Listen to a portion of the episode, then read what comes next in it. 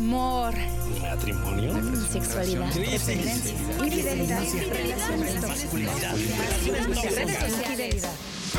Un espacio donde puedes expandir tu mente, conectar contigo y descubrir a tu auténtico ser. Conversaciones conscientes. Conversaciones conscientes. La salida es hacia adentro. Conversaciones conscientes.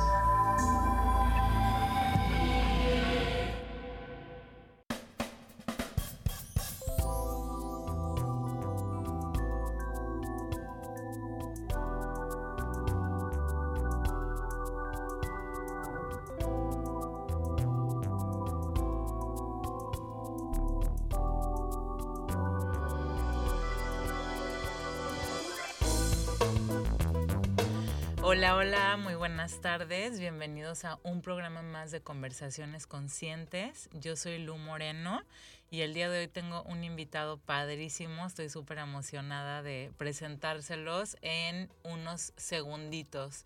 Antes de comenzar, les quiero recordar, estamos ahorita en Facebook Live. Ya saben que nos encanta leerlos, escucharlos. Si algo les resuena, si nos quieren compartir su experiencia o algo que vivieron similar o no similar, adelante, todo es súper bienvenido y nosotros este, felices de, pues, de saber de ustedes. O si nada más quieren saludar también, adelante. Eh, entonces estamos en Facebook Live, nos encuentran como Radiante FM Puerto Vallarta. También está el número de WhatsApp, es el 322-138-7020. Y el número de cabina es el 22 638 98. Entonces aquí estamos pendientes de ustedes. Y bueno, pues les voy a presentar a, a nuestro invitado del día de hoy. Es Aldo Hassan. Un gusto. No, un gusto eh, compartir micrófono y hace ratito le decía yo a Lu, es que este es el sueño gua- guajiro ya materializado porque para mí, o sea, la idea de- del radio siempre me, me ha gustado mucho y, y estar de este lado del micrófono y no ser el que escucha está así como sueño realizado, check. ¡Eh, qué padre! Pues mira, ya estás en camino, ya estás Exacto. manifestando aquello que... Ajá, justamente, eso mismo creo. ese sueño, pues así es a veces la vida, ¿no? Te va dando unos hints así de que ahí vas. Por aquí es. por- Por justo aquí eso es. creo, sí, que cuando se siente como que por ahí es, hazle caso a la intuición. Sí, qué bonito. Y bueno, es un gusto tenerte aquí el día de hoy. Este, una amiga en común nos conectó, se me hizo padrísimo. Bueno, ya, ya nos di- dirá todo aquí este Hassan, pero eh, tiene un podcast padrísimo, ahorita nos los dices. Claro. Y este y pues platicamos brevemente sobre tu historia. Como, como ya les había comentado en el programa, eh, el mes de septiembre Carol y yo dijimos, pues hay que tener invitados que vengan y nos cuenten sus historias de vida o algo que les pasó, que les cambió la vida, el rumbo. Entonces, eh, me encantó lo que me compartías de, de tu historia y sé que mucha gente se va a poder este, pues conectar con eso, eh, proyectar con eso, no sé, tal vez Ajá. escuchen por ahí algo que, que les digan, ay, pues ya, me voy a animar a hacer eso que no estaba animándome y que ahí Sí. traigo la espinita de hacer. Y Sabes que, si te soy franco, justo ahorita que lo dices, ah, a mí me pasó más de una vez como que tener alguna duda de si lo que estaba haciendo era lo que quería hacer, si la carrera que había estudiado era por donde era, o sea, si me tenía que dedicar a la carrera solamente porque ya la había terminado. Y me empecé a dar cuenta de que hay como muchas expectativas que uno busca cumplir que no son propias. Y cuando quitas toda esa mugre y haces lo que a ti te gusta, todas esas dudas desaparecen. Entonces, me ha tocado escuchar gente que dice, es que pues yo que voy a contar mi historia de qué va a servir o, o como, ay, mi historia qué, ni que fuera. Es que mm, en el podcast digo más adelantito les cuento, pero me he dado cuenta de que todos tenemos historias súper padres, todos tenemos vivencias duras y dulces, todos eh, hemos pasado por ratos buenos y no tan buenos. Y a veces escuchar a alguien que se parece a ti te hace más impacto que escuchar al empresario multimillonario que de repente ese rollo de la historia de éxito se vende demasiado como un producto muy, no sé, de moda. Ajá. Pero pues es que yo, a mí me, es eh, me era muy difícil relacionarme con un Jeff Bezos, de que pues sí empezó en un garage y ahora es multimillonario, pero pues siento que está medio fuera de mi realidad. Ajá. Al menos por el momento, yo me relaciono más con alguien que, como en mi caso, tenía un trabajo godines y de repente dijo, sabes que ya no y ahora quiero hacer otra cosa. Sí, qué padre. Es muy cierto eso. Sí nos podemos relacionar más con con gente que vemos como similar a nosotros Ajá. y que podemos decir, ah, pues mira, si él lo hizo, pues yo también lo puedo hacer, ¿no? Sí. Este, a estas histo- historias más extremas que son padrísimas y también inspiracionales, pero sí, como dices, a veces fuera de nuestra realidad, ¿no? Sí, sí, sí. Y me encanta algo que mencionaste también ahorita, que este, como tener dudas o también sentir ese miedo de, de hacer un cambio en la vida, ya sea laboral o de cualquier otra cosa, ¿no? De si estás en una relación amorosa que ya no te funciona o pues lo que sea que tal vez estés teniendo dudas, se me vino a la mente cómo ese, esos momentos de dudas o de miedo son maestros en la vida, ¿no? Sí, cómo no. O sea, cómo vienen a, a te están mostrando algo. Súper de acuerdo. Y sabes que em, entre mis quehaceres de ahora, en la actualidad, que, que me dedico a, a dar capacitaciones y conferencias, me doy cuenta de que mucha gente piensa que la felicidad o la realización o el sentirse pleno va a llegar con una fecha eh, determinada, como que a los 30 ya voy a tener mi vida resuelta. O me tengo que casar antes de los 30. O tengo que tener, como si los 30 fueran un límite en el cual algo cambia en tu cuerpo y ya no puedes hacer cosas. Ajá. O gente que es cuando termine la carrera, entonces ya voy a ser un adulto funcional. Ay, cosita. sí. O sea, a los 22, 3, 4, 5 años ya quieres tener la vida resuelta por No. Dios. Apenas va comenzando. Justo, y de pronto es como que hay personas que creen que, que se llega a esa fecha límite, pero que nadie te la impuso, es autoimpuesta. Cuando en realidad. Realmente nadie está monitoreando tus metas más que tú mismo. Sí. Y luego, ¿qué sucede? O sea, llegamos a los 30 y no tienes la vida como pensabas y mucha gente entra en depresión o, o está comparándose con otras personas o con sus papás a esa edad que obviamente nuestros papás vivieron en otros tiempos y Ajá. era muy diferente. Em, entonces, sí, creamos todas es- estas expectativas que, como dices, también nos las imponen. Claro. pues, Y, y algunas que decides tomarlas como realidad sin cuestionarlas. ajá, como, exacto. no sé, ¿se acuerdan todos aquellos treintañeros que me escuchan que ya les duelen las rodillas?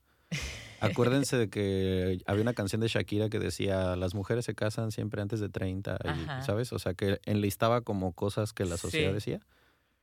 Bueno, ¿y qué pasa si me caso a los 31? ¿Ya no se vale? Ajá. O a los 40, o sea, O sea, que- ya se me pasó la fecha, ya me caduqué como el yogurt o cómo está la cosa.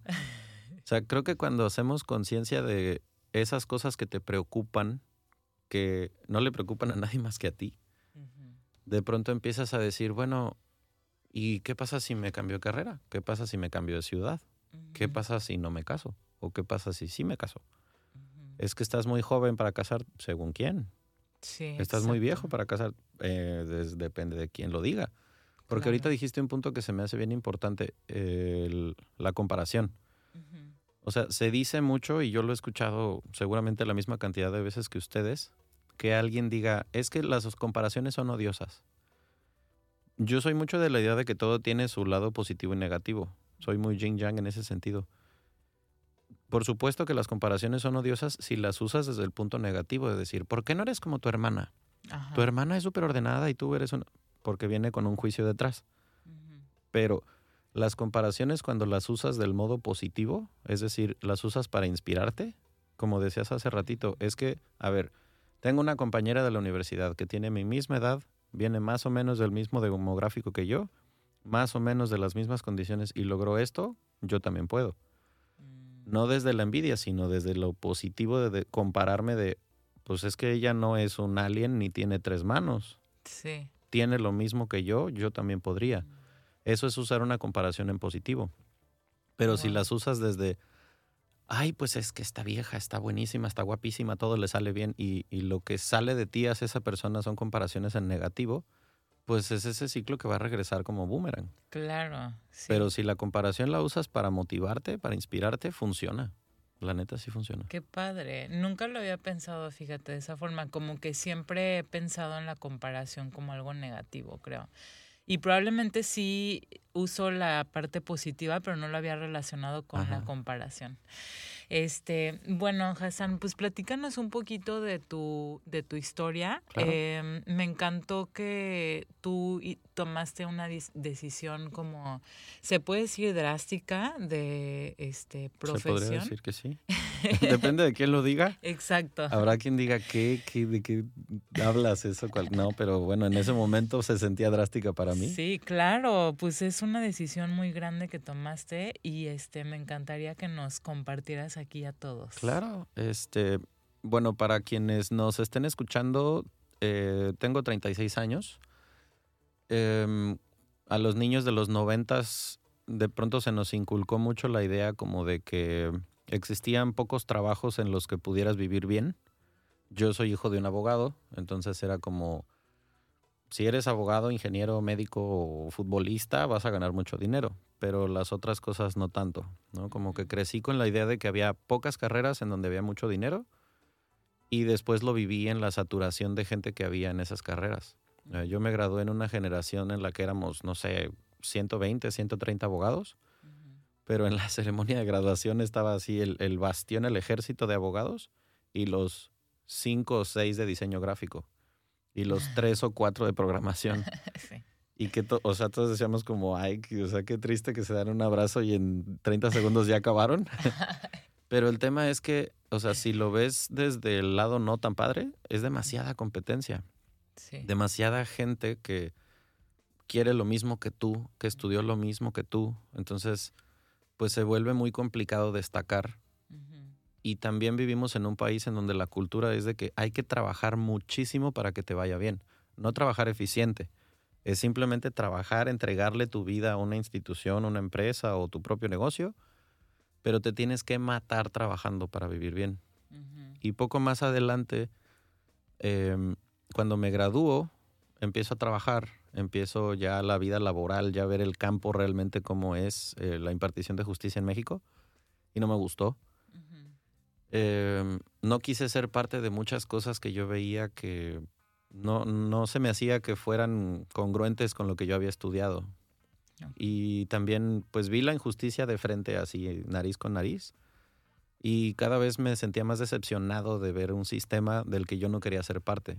Y encima como que no sé, si ustedes que están escuchando de pronto se han sentido como que en su cubículo de su oficina, bueno, si eran godín de gobierno como yo, o en una empresa, en un cubículo chiquito con una computadora y dices, oye, yo tengo eh, habilidades, no sé, para los idiomas, para el diseño, para la decoración, para bailar, y aquí eso nunca lo voy a aprovechar, se va a quedar siempre como un hobby. Y recuerdo que una vez, en una conferencia a la que fui, que siempre he sido el más ñoño de documentales y conferencias y así, Alguien a quien escuché, un ponente dijo, si eres bueno para algo, nunca lo hagas gratis, porque siempre va a haber alguien que quiera pagar por tu talento. Y entonces yo decía, y me acuerdo que lo escuché con unos audífonos puestos, en plan dos de la mañana, la gente solemos tener esa idea errónea de que por trabajar en gobierno eres un perezoso, de que la gente de gobierno no trabaja, de que solamente vive de tus impuestos. No manches, yo, eh, dos, tres de la mañana todavía en el tribunal trabajando para regresar otra vez a las 8. O sea, eran unas friegas impresionantes. Y ese día que literal, o sea, fue como mi epifanía de que no había nadie en, el, en la oficina, solo yo y el reloj checador que hacía ruido cada minuto. Y me acuerdo que escuché eso con los audífonos puestos porque estaba escuchando una grabación que ya tenía y dije, ok, yo tengo talento para esto, esto, esto, esto, y ninguna de esas cosas las estoy utilizando aquí. Pero si yo estuviera trabajando horas extras y me las pagaran, traería yo un Ferrari mínimo, porque estaba todo el día metido trabajando, por un salario que nunca iba a ser más. Siempre iba a ser lo mismo. Y si quería aspirar a un puesto más arriba, me tenía que matar. el requisito eran creo que cinco o seis años más de los que yo tenía experiencia y cursos y talleres y tener una maestría y dije, neta está muy caro el puesto que sigue y el salario al que aspiro no es tanto como lo que me exige. Así lo veía yo. Entonces como que hacía una planeación de, bueno, ¿cuánto tengo que estudiar y cuánto tengo que trabajar para aspirar a un salario con el que ya diga quiero vivir o voy a vivir como quiero vivir? Y me faltaban mínimo 15 años. Dije, Wow. 15 años haciendo esto que no me gusta, Ajá. no sé si los voy a durar vivo.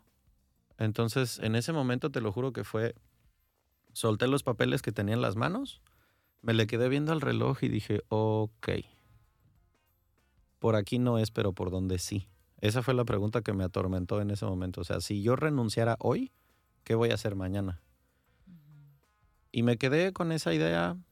Eh, supongo que si creen en esas cuestiones energéticas, el universo me escuchó y poco tiempo después se movieron cosas y mi contrato se terminó y la jefa me dijo, ya no te puedo mantener el mismo sueldo.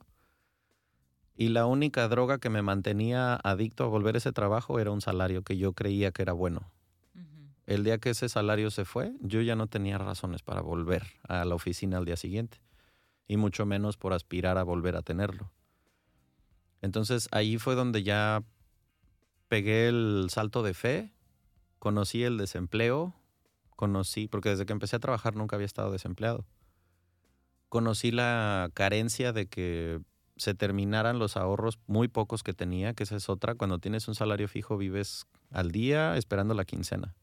No tenemos cultura de ahorro. Y entonces pues los ahorros se acabaron muy rápido. Porque sí llegaba el dinero, pero gastaba como si nunca se fuera a acabar el trabajo. Y el día que se acaba, deudas en las tarjetas de crédito, no tenía una casa propia, entonces la renta. Vivir en Cancún no es barato, entonces gasolina, comida, ¿sabes? Claro. Y fue como, ok, ¿cómo le voy a hacer? Empecé a buscar trabajo de lo que fuera. Y encontré trabajo como profesor de universidad. Fue mi primer trabajo después de salirme de impartición de justicia. No sabes cómo lo disfruté, amé y hasta la fecha extraño dar clases. Me encantó la Mm. experiencia. Pero, o sea, si nos está escuchando un profesor, neta, me quito el sombrero. La vocación que tienes que tener porque es un trabajo muy mal pagado. O sea, soy de la idea de que si quieres tener una sociedad un poquito más hacia arriba, más avanzada en el sentido que sea para ti eso, tu educación por ahí empieza todo. Y los maestros en México hacen una súper chamba muy mal pagada, a mi parecer. Entonces, como no me alcanzaba, tuve que buscar otra cosa que hacer. Y ahí fue donde tuve como ese recuerdo de yo en la oficina diciendo, si no es por aquí, ¿por dónde? Pero no sé qué fue lo que me hizo como... A lo mejor la, la mejor explicación que se me ocurre darles es como soltar el volante Ajá. y decir, ok, ¿qué pasa si no decido yo y pido que me llegue lo que me tenga que llegar? Y fue, o sea, siempre he sido muy control freak, o fui muy control freak hasta ese momento. La verdad me costaría mucho trabajo explicar por qué fue, pero fue un momento en el que dije, bueno, ¿y si yo suelto la decisión? Seguramente que hay alguien que sepa más que yo. Pero bueno, dicen a Dios rogando y al mazo dando, ¿no? O sea, preguntándole a gente, oye, ¿cómo ves? Y Ah, quiero sí. trabajar en otra cosa, este, ¿qué me sugieres? ¿En qué me puedes ayudar? Y justamente un amigo de Puerto Vallarta, que fue mi roomie en Londres, yo le pregunté por un trabajo acá en Vallarta. Y me dijo, o sea, sí te ayudo, feliz de la vida te ayudo a conseguir chamba acá, pero, o sea, ¿te vas a mudar de ciudad a buscar un trabajo en la playa cuando ya vives en Cancún? ¿No sería más fácil buscar un trabajo allá que va a ser muy parecido al que puedas encontrar acá? Dije, bueno, es que yo como que creo en la idea de que la mejor conexión es que alguien te recomiende. Dijo, bueno, en eso tienes razón, pero te puedo conectar con alguien allá. Long story long, empiezo tal vez tres semanas después a trabajar en ventas. Entonces, como en los deportes, time out aquí. Alguien que toda su vida creyó que el salario fijo era lo único que había, que gastaba como si no hubiera problema porque al cabo que en 15 días cae la chuleta, no pasa nada, de todos modos, en diciembre cae el aguinaldo. Vivía con mis papás cuando estaba chavito, entonces no sabía lo que era una responsabilidad adulta de pagarte tus gustitos. Y en este caso ya era totalmente diferente. Entro a un trabajo donde me dicen, para quienes se dediquen al tema de ventas de timeshare, club vacacional o cualquiera de estas cosas, imagínense a un chavo de 27 años, creo que tenía yo, por ahí, con una cara de perro atropellado que no sabía qué estaba pasando en la sala de ventas porque todo el mundo aplaudía, se reía, destapaban botellas de champaña y yo, ¿por qué están bebiendo a las diez y media de la mañana? Y hay gente que aplaude y música alta y gente vestida súper fancy y gente en shorts. Yo no entendía nada. Era un, como que ese día me abrieron la puerta de Narnia. Estoy sentado con el gerente que me estaba entrevistando, amigo de mi amigo, y me dice, muy, muy honestamente, ¿cuánto quieres ganar? Y yo, creo que no sería la primera pregunta que deberíamos hacer. O sea, primero explíquenme qué está pasando aquí, ¿no? Me dice, no, es que, que es lo más importante para mí es saber cuánto quieres ganar. Y me acuerdo que le dije, yo en ese entonces pensaba que ganar 30 mil pesos era mucho. Y me acuerdo que le dije, no, pues 30 mil pesos para arriba, menos de lo que ya ganaba, ¿no? Y se me queda viendo con cara de, ah, no me, no me sirves. Yo, es Miuski. Ajá. Me dice, no, es que alguien que quiera ganar tan poquito no me sirve. No, o sea, escena de los Simpson que me saca el corazón y lo tira a la basura. Que- o sea, ¿cómo que 30 mil es muy poquito? Me dijo, no, de verdad, si quieres ganar tampoco no me sirves. Y yo, o sea, no, no, si de por sí a ese punto no entendía nada, peor. Ajá. Bueno, caído del cielo en ese momento se acerca un vendedor que durante ese procedimiento el gerente le tenía que firmar el documento de aprobación del contrato. Bueno, el gerente está viéndome a mí a los ojos sin voltear a ver al vendedor, firma la hoja y le pregunta al vendedor, ¿cuánto vas a ganar de esta venta? Y el vendedor así como haciendo sumas dice, "Ah, bueno, pues, bueno, si le quitas eso. Pues más o menos como, como 30, 40 mil pesos. Y yo, wow. Y ya firma el documento, se va y el gerente se me queda viendo como esperando mi reacción. Me dice, y yo, bueno, mi cerebro godín, cuadrado, metódico, pensando, bueno, seguro son sus clientes de toda la vida, ¿no? O sea, este proceso va a llevar meses. Ajá. Dice, güey, los conocí hace tres horas. Haz de cuenta, yo me imagino que así fue el primer hombre que descubrió el fuego. Dije, ¿qué? O sea, ¿esto existe? Ajá. Dije, bueno, ok, ya como que cuando se me bajó la espuma del capuchino y volví a mi razón. Ajá. Ok, bueno, a lo mejor, pero si no vende no gana nada. ¿Cuál es el salario? Me dice, no, aquí no hay salario. Esto es 100% comisiones. No, ya, ya estaba yo adentro de una centrifugada. Claro. o No estaba sí. entendiendo nada en absoluto. Yo, ¿cómo es posible que hay gente que trabaje sin salario? Ajá. Me dijo, bueno, ¿cuál crees que es el salario de una banda de rock? O de un actor de Hollywood. No tienen salario, brother. Viven Sí. por proyecto o viven por concierto o, ¿sabes? Pero no es como que cada 15 días les llegue un salario como a un empleado de gobierno. Dije, ok. Entonces ah, yo me empecé a preguntar sin, ah, sin decirlo en voz alta, bueno, ¿no era, ¿no era que querías ganar más dinero? ¿No dijiste que no querías estar encerrado hasta las 3 de la mañana trabajando por un monto fijo? Pues aquí se puede. Pero sí fue como el mejor símil que se me ocurre. Aceptar esa chamba para mí fue como aventarme a una cubeta llena de hielos. Que sabía que no iba a estar padre la experiencia, pero sabía que algo me iba a enseñar. Claro. Entonces no fue un proceso de caramelos porque no quiero pintárselos como que, ah, mi primera semana gané medio millón de pesos porque no fue así. Porque sí, solté el volante en cierto sentido, pero al mismo punto, en, en el mismo sentido, seguía yo preguntándome muchas cosas. Por ejemplo, como el cómo es posible que un gringo se gaste 30 mil dólares en una sentada si te acaba de conocer. Para mí era ilógico porque para mí era demasiado dinero.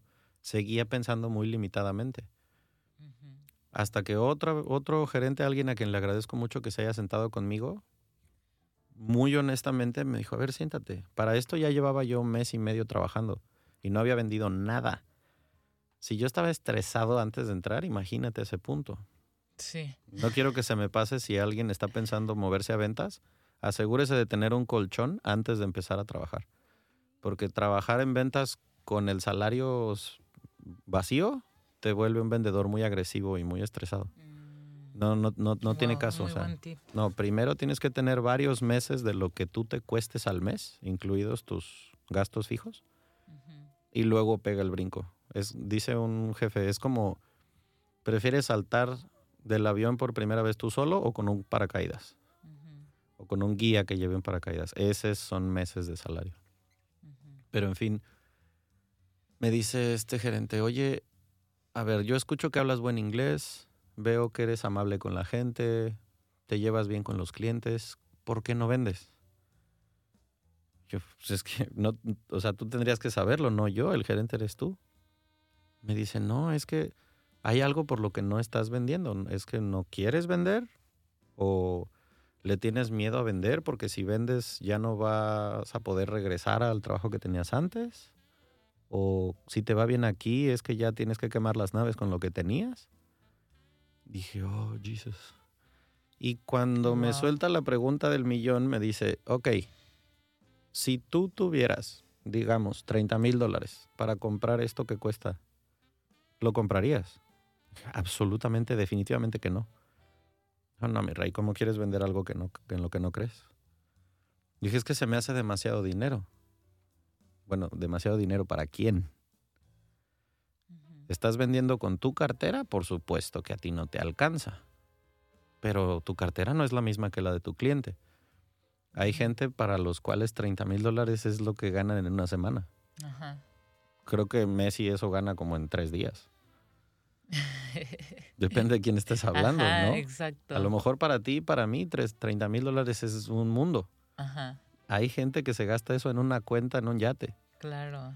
Entonces dices, claro, estoy pensando desde mis limitaciones. Bueno, por eso es que digo que le agradezco tanto que haya sucedido esa conversación, porque él no ganó nada de decírmelo, simplemente quiso hablar conmigo. Pero me cambió mucho el concepto que yo tenía de qué es mucho, qué es poco, qué vale, qué no vale. O sea, a veces nos preguntamos cosas desde nuestro perfil y pues creo que vale la pena no necesariamente de hacerlo todo desde tus limitaciones. Sí, exacto. Qué buena onda que hizo eso esa persona. Uf. Vamos a ir a un pequeño corte, no se vayan, regresamos con ustedes.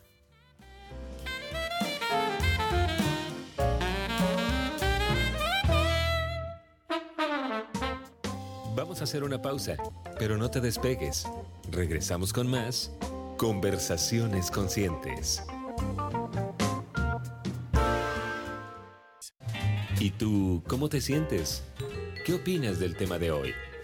Conversa con nosotros y exprésate a través de nuestras redes sociales. En Facebook, Radiante FM Puerto Vallarta.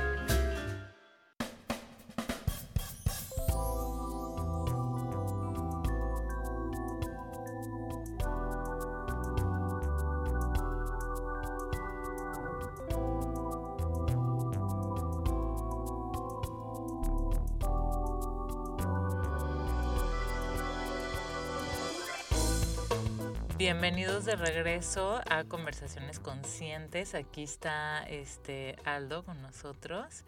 Y este, pues nos ha estado contando su historia padrísima, la verdad súper inspiradora. Muchas gracias. Y este, les quiero recordar rápidamente, estamos ahorita en Facebook Live, ahí nos pueden echar sus comentarios y sus, sus likes también. Declaraciones de amor, este, Todo. recomendaciones, recetas. Recomendaciones de películas. Sí, de series, por favor. Este, Armando Prado nos dejó aquí un comentario padrísimo, me encantó, gracias Armando. Mira, dice, la vida no te exige que hagas, te pide que seas. Wow. Ya se sentía así de que escalofríos, qué bonito. Gracias, qué buena frase. Tan, ajá, tan cortito y tan profundo, ¿no? Eso. Y es verdad, o sea, es eso. Y a veces, o muchas veces, estamos enredados ahí en, pues en cosas que no queremos hacer, pero creemos que las tenemos que hacer, como lo que nos estás platicando, ¿no? Con esta mentalidad tan limitada que te diste cuenta que tenías y pues poco a poco...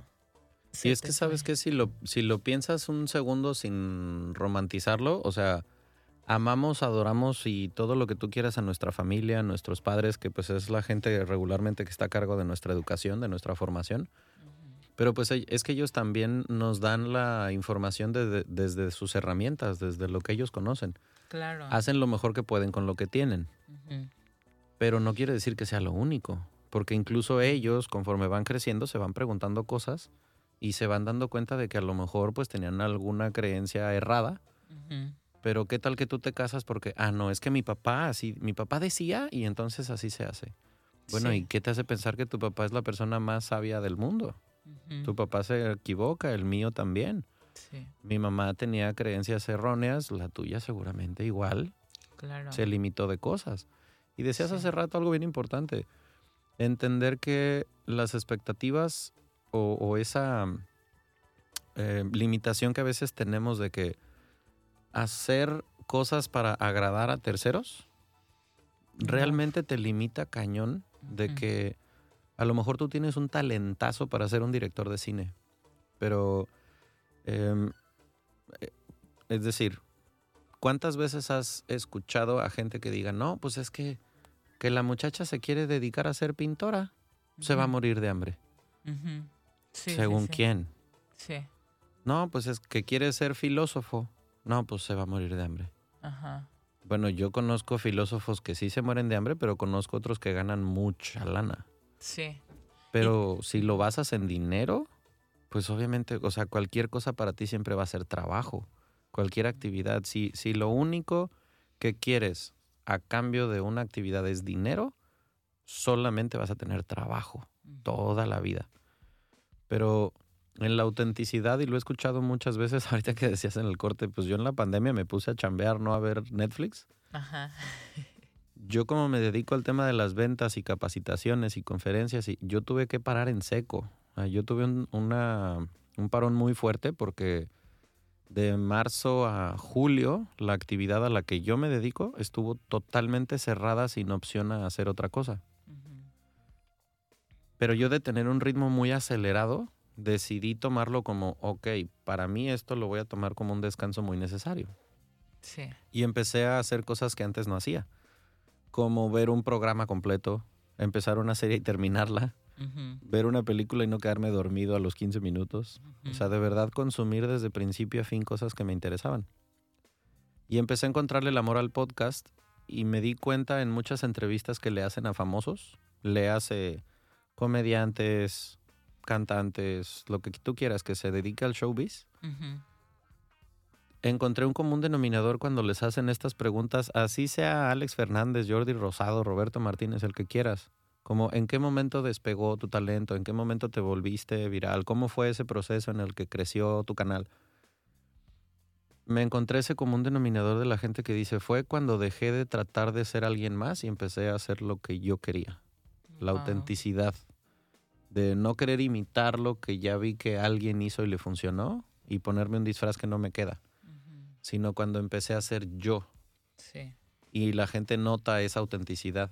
sí. Por- Y, y eso en todo, ¿no? En todo Uf. lo que hagas en la vida, o sea, mientras lo hagas, pues desde algo que realmente quieres hacer y que, Que amas. entregas lo que te sale entregarle a la gente y no lo que tú crees que necesita.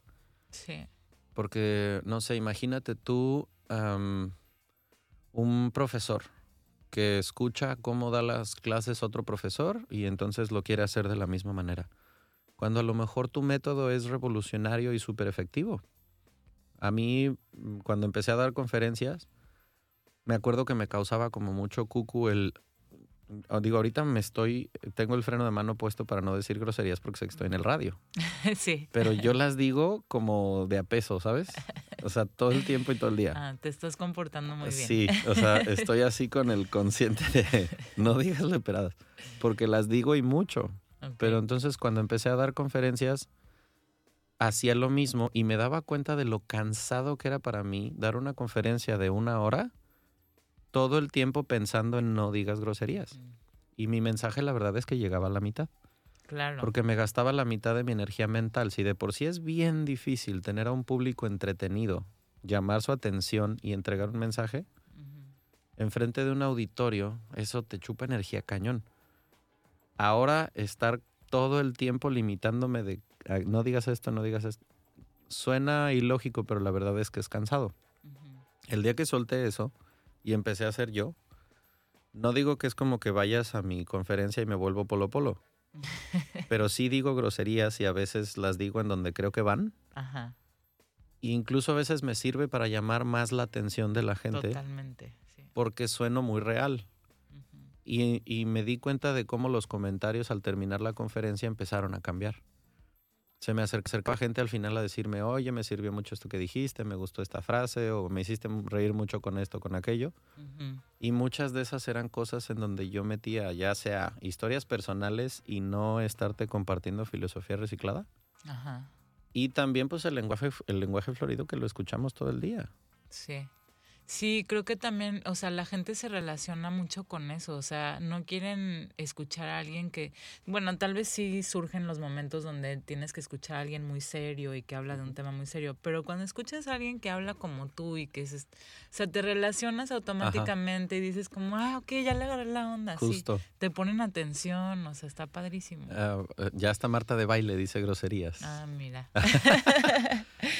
Muy bien, pues ahorita que estamos hablando un poco ya de, tu podcast, o sea, cambiaste de giro, ¿no? Eras abogado, te fuiste a ventas y de ahí empezaste ah, pues, con... Em, en mi, como les contaba hace ratito, como en mi proceso de cambiar de salario fijo, de empleado de gobierno, a ser mi propio jefe, digamos, pasé primero por el volver a ser empleado, aunque ya no con salario, en ventas, pero a fin de cuentas, pues la empresa ponía, o lo, lo pone enfrente de mí porque lo sigo haciendo.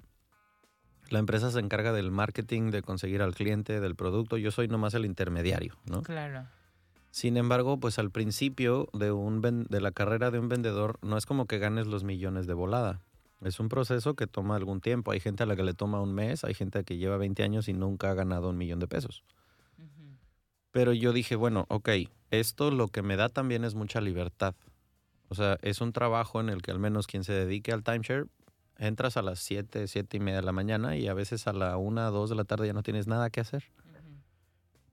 Yo decía, bueno, puedo pasar todo el resto del tiempo haciéndome menso, viendo la tele, tirado en mi casa, o puedo tratar de hacer algo con ese tiempo.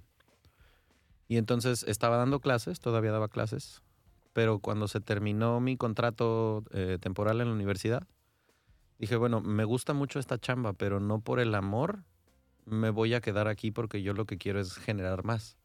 el estilo de vida que quiero, aquí no lo voy a obtener. Entonces ya regresaré en algún momento a dar clases cuando no necesite ni siquiera el salario, pero no, no es todavía. Entonces me salí de la docencia y también creo en esas coincidencias o diosidencias, como les quieras decir. Pero en parte de mi historia estuve viviendo en Inglaterra un tiempo. Me dediqué al tema de restaurantería. Era mesero en muchos lugares. Cambié de trabajos y tal. Y aprendí mucho del servicio. Y me gustaba mucho. La verdad es que meserear fue un trabajo que disfruté mucho, mucho, mucho. Y cuando regresé a México me di cuenta de, por, al menos en Cancún, el servicio es muy malo en líneas generales, la atención al cliente carece muchísimo de calidad. Hay lugares en donde es carísimo ir a comer, a cenar, al antro y el servicio es muy malo. Y en una de esas, estando en un beach club, el gerente eh, era, es amigo mío y se me acerca a preguntarme cómo te están atendiendo. Y pues siendo mi amigo le dije, la verdad, fatal. ¿Cómo? Bueno, pues es que mira, pasó esto, esto, esto, esto. Una plática de cinco minutos después, y esto se los comparto por si es que alguno de ustedes tiene esa inquietud de yo podría hacer algo para generarme lana. Me dice, es que sabes cuál es el problema. Estoy de acuerdo contigo. La cosa es que no tengo quien entrene a esta gente. O sea, yo los recluto, tengo que hacer un examen y aventarlos a la alberca porque no tengo tiempo para dar un entrenamiento y no hay nadie aquí que lo haga. Y entonces así hace cuenta que me iluminó el manto de la Virgen. Y no sé por qué abrí la boca y le dije, yo te los entreno. Y él se quedó como, ¿cómo? Dije, a ver, vamos a, si aquí tengo papel y aquí tengo pegamento, tú tienes un problema que es mal servicio. Y yo sé dar buen servicio. Pues yo te los entreno. Dijo, bueno, pues a ver, hazme un proyecto. Pues se lo aprobaron. Yo no tenía idea ni siquiera de cuánto cobrar por eso. dije, ¿cuánto es mucho? ¿Cuánto es poco? Era un montón de gente, aparte era un reto gigantesco, eran casi 300 meseros a capacitar. ¿Qué? Pero pues digo, a ver, ya das clases, ya sabes controlar un grupo, le sabes a tu jale, conoces los problemas. Lo peor que puede pasar es que salga mal y no te vuelvan a contratar. Pero al menos ese proyecto te lo pagan. Sí. Y yo lo que quería era ganar más de lo que estaba ganando. Y Pues, de- te voy a interrumpir por un, favor. un segundito porque me encantó cómo lo dijiste. O sea, me imaginé perfecto la escena y me imagi- te imaginé diciéndolo con tal seguridad de Ah, que él, obviamente él te la creyó y tú te la creíste. súper, Entonces ya no iba, ya no hay vuelta atrás, ¿no? ¿no? Fake it until you make it, dicen en las chambas. Sí, o sea, a ver, es que de pronto está como muy cuestionado el tema del coaching, porque es que si lo piensas un segundo, ¿qué es un coach? Es una persona que sabe hacer algo y te enseña a hacerlo. Eso es un coach. O sea, el coach de un equipo de básquetbol es una persona que entiende el tema del deporte y te dice cómo hacerlo. Pero es que, ¿por qué necesitas que alguien te certifique como coach? ¿Por qué necesitas ir a una empresa que te diga, ah, toma un papel, eres coach? A ver, hold on, si yo sé hacer algo y lo sé hacer muy bien, Ajá. ¿por qué no te puedo enseñar a hacerlo? O al menos te puedo Sí. enseñar mi método. Entonces yo dije, no creo necesitar gastarme cientos de miles de pesos en un certificado de un coaching cuando ya tengo aquí al cliente, ya tengo el conocimiento y ya vendí el proyecto. Entonces lo que hice fue armar un proyecto, me lo aceptaron, empecé a entrenar, el primer día iba muerto de nervios Obvio. y aparte, o sea, quienes sepan del tema restaurantero, pero es el noventa y tantos por ciento de los empleados que son meseros son hombres. Y en las playas es gente que se dedica a eso desde hace muchos años. Entonces yo tenía meseros y gerentes que me doblaban la edad con muchísima experiencia sentados en un curso a que un escuincle de 27 años les diga cómo hacer las cosas. Entonces dije, no me voy a montar en el ego de decir que yo sé más que tú. Prefiero mejor decirte que cuál es el problema que veo y que tú me digas cómo lo resolverías. Entonces ya no estás hablando contra mí, sino vamos a juntarnos tú y yo contra un problema porque yo veía la resistencia que tenía desde cómo estaban sentados, brazos cruzados, cara de asesino, viéndome todos así como qué pereza que tengo que escuchar a este niño.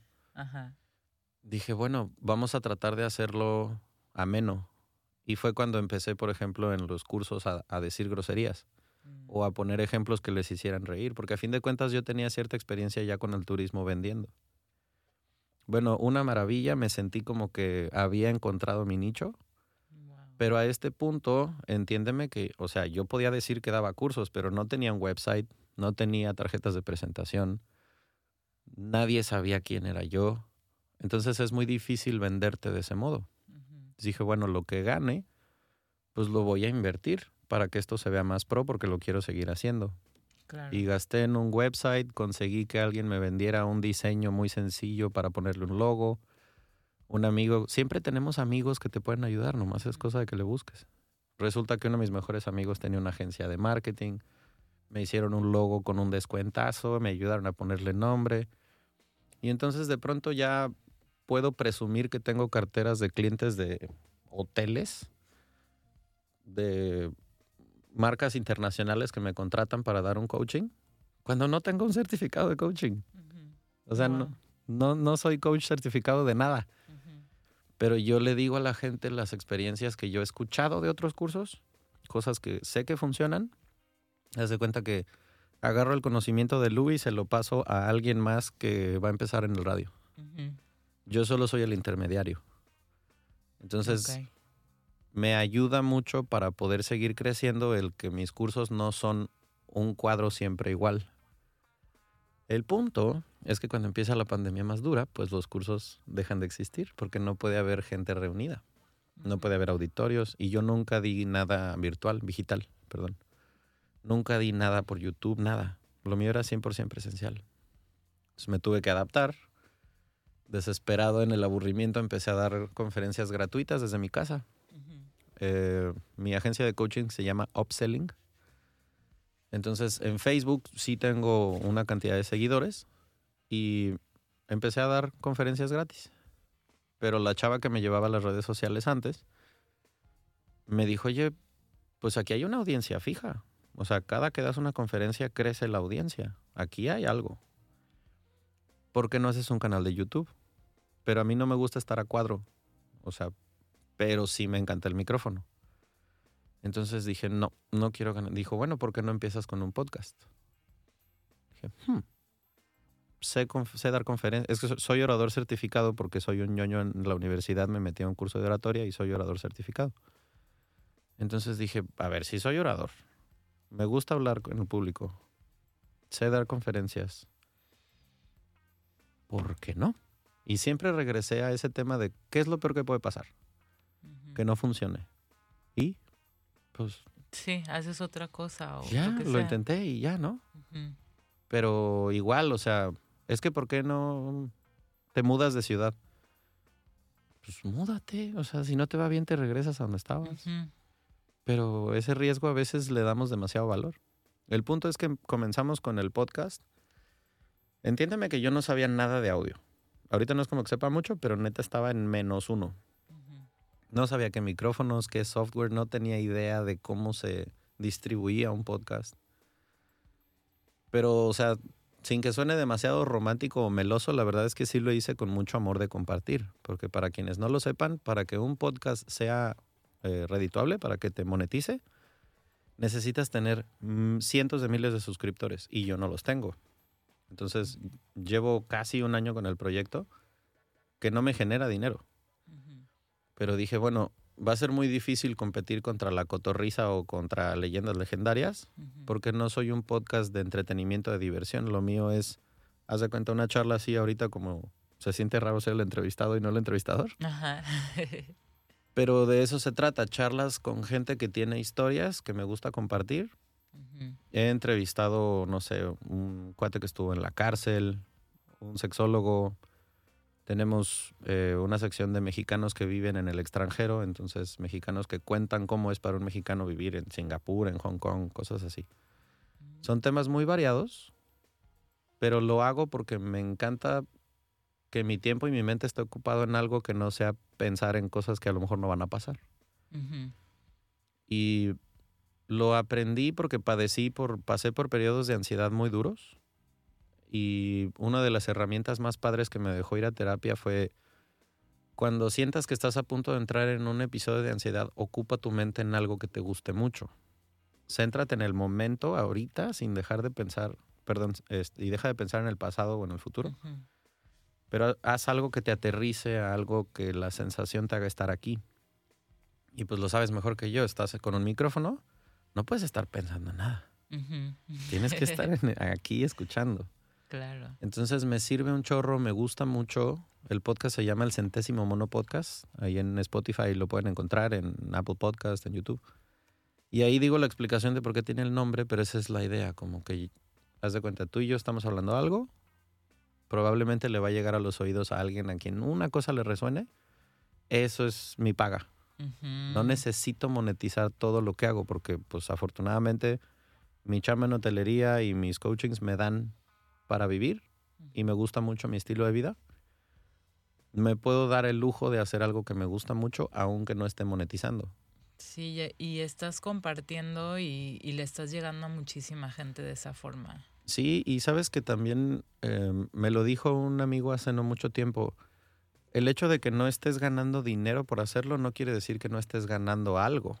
Wow, sí. porque también estás escuchando historias super padres, estás aprendiendo un montón y también puede llegar a ser una cuestión de que por medio del podcast te contacte alguien que diga, oye, me gustó mucho tu contenido, ven a dar una conferencia. Exacto. Sí, no sabes qué puertas se te abren. ¿no? Ajá, es un Sí. networking a fin de cuentas. Sí. Oye, no me había dado cuenta del tiempo y estamos tan a gusto en la Me plática pasa aquí. seguido. Este, te mandan saludos aquí Hugo Max. Ese es mi hermano. ¿Qué tal? Ay, que me está escuchando. Sí, señor. Aplausos, Carney. Eh, saludos aquí al hermano de Hassan. Eh, bueno, antes de irnos, nos quedan como cuatro minutitos, pero me gustaría, si le puedes decir algo a las personas que es- están escuchando ahorita, que quizás tengan esa espinita de que tal vez no están muy contentos em, en lo que están haciendo, no les llena, no sé, algún consejo que les puedas dar. o- Claro. Más que consejo, me gusta mucho ser el intermediario cuando escucho de pronto a una, una persona, una ponencia, una conferencia, una frase. Tengo la bendición de tener una memoria de elefante, entonces me acuerdo de muchas frases que luego Este, me salen cuando estoy dando una capacitación o algo así. Eso es padrísimo. Este, y una que a mí me, me marcó muy cañón fue escuchar a alguien que dijo, si no trabajas para perseguir tus sueños, todo el tiempo vas a estar trabajando para alguien que sí lo hizo. Wow. Y cuando yo me quedé pensando en eso, yo era empleado de gobierno. Dije, yo estoy trabajando para que alguien que es secretario llegue a su sueño de ser juez. Y luego voy a trabajar para un juez que llegue a su sueño de ser magistrado. Y así nos vamos. Pero ¿qué pasa si no es mi sueño llegar a su puesto y yo tengo otros? Entonces, no quiero decir que todo el mundo deba ser entrepreneur y ser su propio jefe. Si te gusta el tema del salario fijo, está súper bien. exacto. Pero aprende a disfrutarlo y a no quejarte cuando la lana llegue y no te alcance. O sea, sí soy de la idea de que de pronto, oye, si no te está gustando lo que está pasando, haz algo al respecto. Me parece que la mejor opción que tiene una persona es, si sabes que tienes un talento, úsalo. Si sabes que puedes hacer algo para compartir, pues también. Siento yo que más que, que consejo es compartir desde mi historia que soltar esa idea de que solamente hay una forma de llegar al éxito fue lo que a mí más me sirvió. O sea, no quedarme con que solamente si sigues el camino este es la única forma. Porque a lo mejor ni siquiera lo que estoy haciendo ahorita es lo que termino haciendo. Sí. Sí, este, siento que cuando empezamos a o sea, ya como que cerrando todo lo que platicamos, como que empezamos a cuestionarnos las cosas, empezamos también a abrir nuestra mente, a, quitarnos estas limitaciones y la vida te empieza a dar por todos lados cosas padrísimas, oportunidades que, wow. Eh, aquí nos preguntan si puedes repetir el nombre de, de tu canal. Eh, sí, la agencia la encuentran en Facebook como Upselling, Up de hacia arriba y Selling de vendiendo. Ajá. Lo encuentran en, Facebook y también tenemos eh, página de Instagram y el canal, el podcast, se llama El Centésimo Mono Podcast. El centésimo, ok. Mono Podcast. Ese lo encuentran en Spotify, en YouTube, en Apple Podcast. Creo que en Chromecast también ya estamos ahí. Y en Instagram, ahí pueden, por ejemplo, si se te pasó este un episodio y tal, en Instagram que se llama igual el centésimo mono podcast, ahí pueden este, encuentran los links. Eh, Gisela, que es la encargada de las redes sociales del Centésimo Mono Podcast, que es una excelentísima community manager. Se encarga de que ahí estén los episodios, ahí esté todo. Y pues la neta, también esa es otra, que tengas la bendición de que llegue a tu vida gente. Que sepa hacer cosas que tú no y aprendas a recibir ayuda. Ok, pues ya se nos acabó el tiempo. Muchísimas gracias, Hassan, por tomarte el tiempo y el espacio de estar aquí conmigo hoy.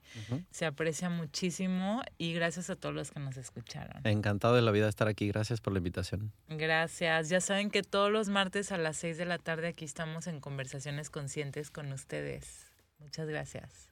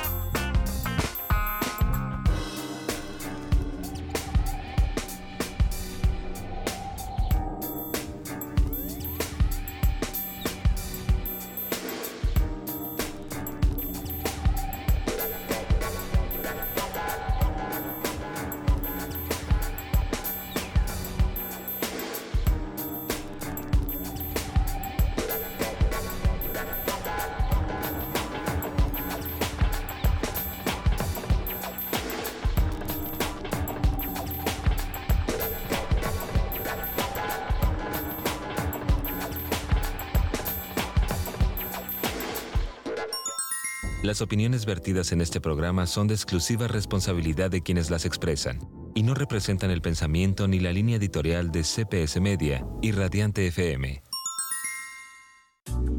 Hemos llegado al final de este espacio de reflexión, pero te esperamos la próxima semana a la misma hora para seguir descubriendo el camino de la plenitud a través de la conciencia.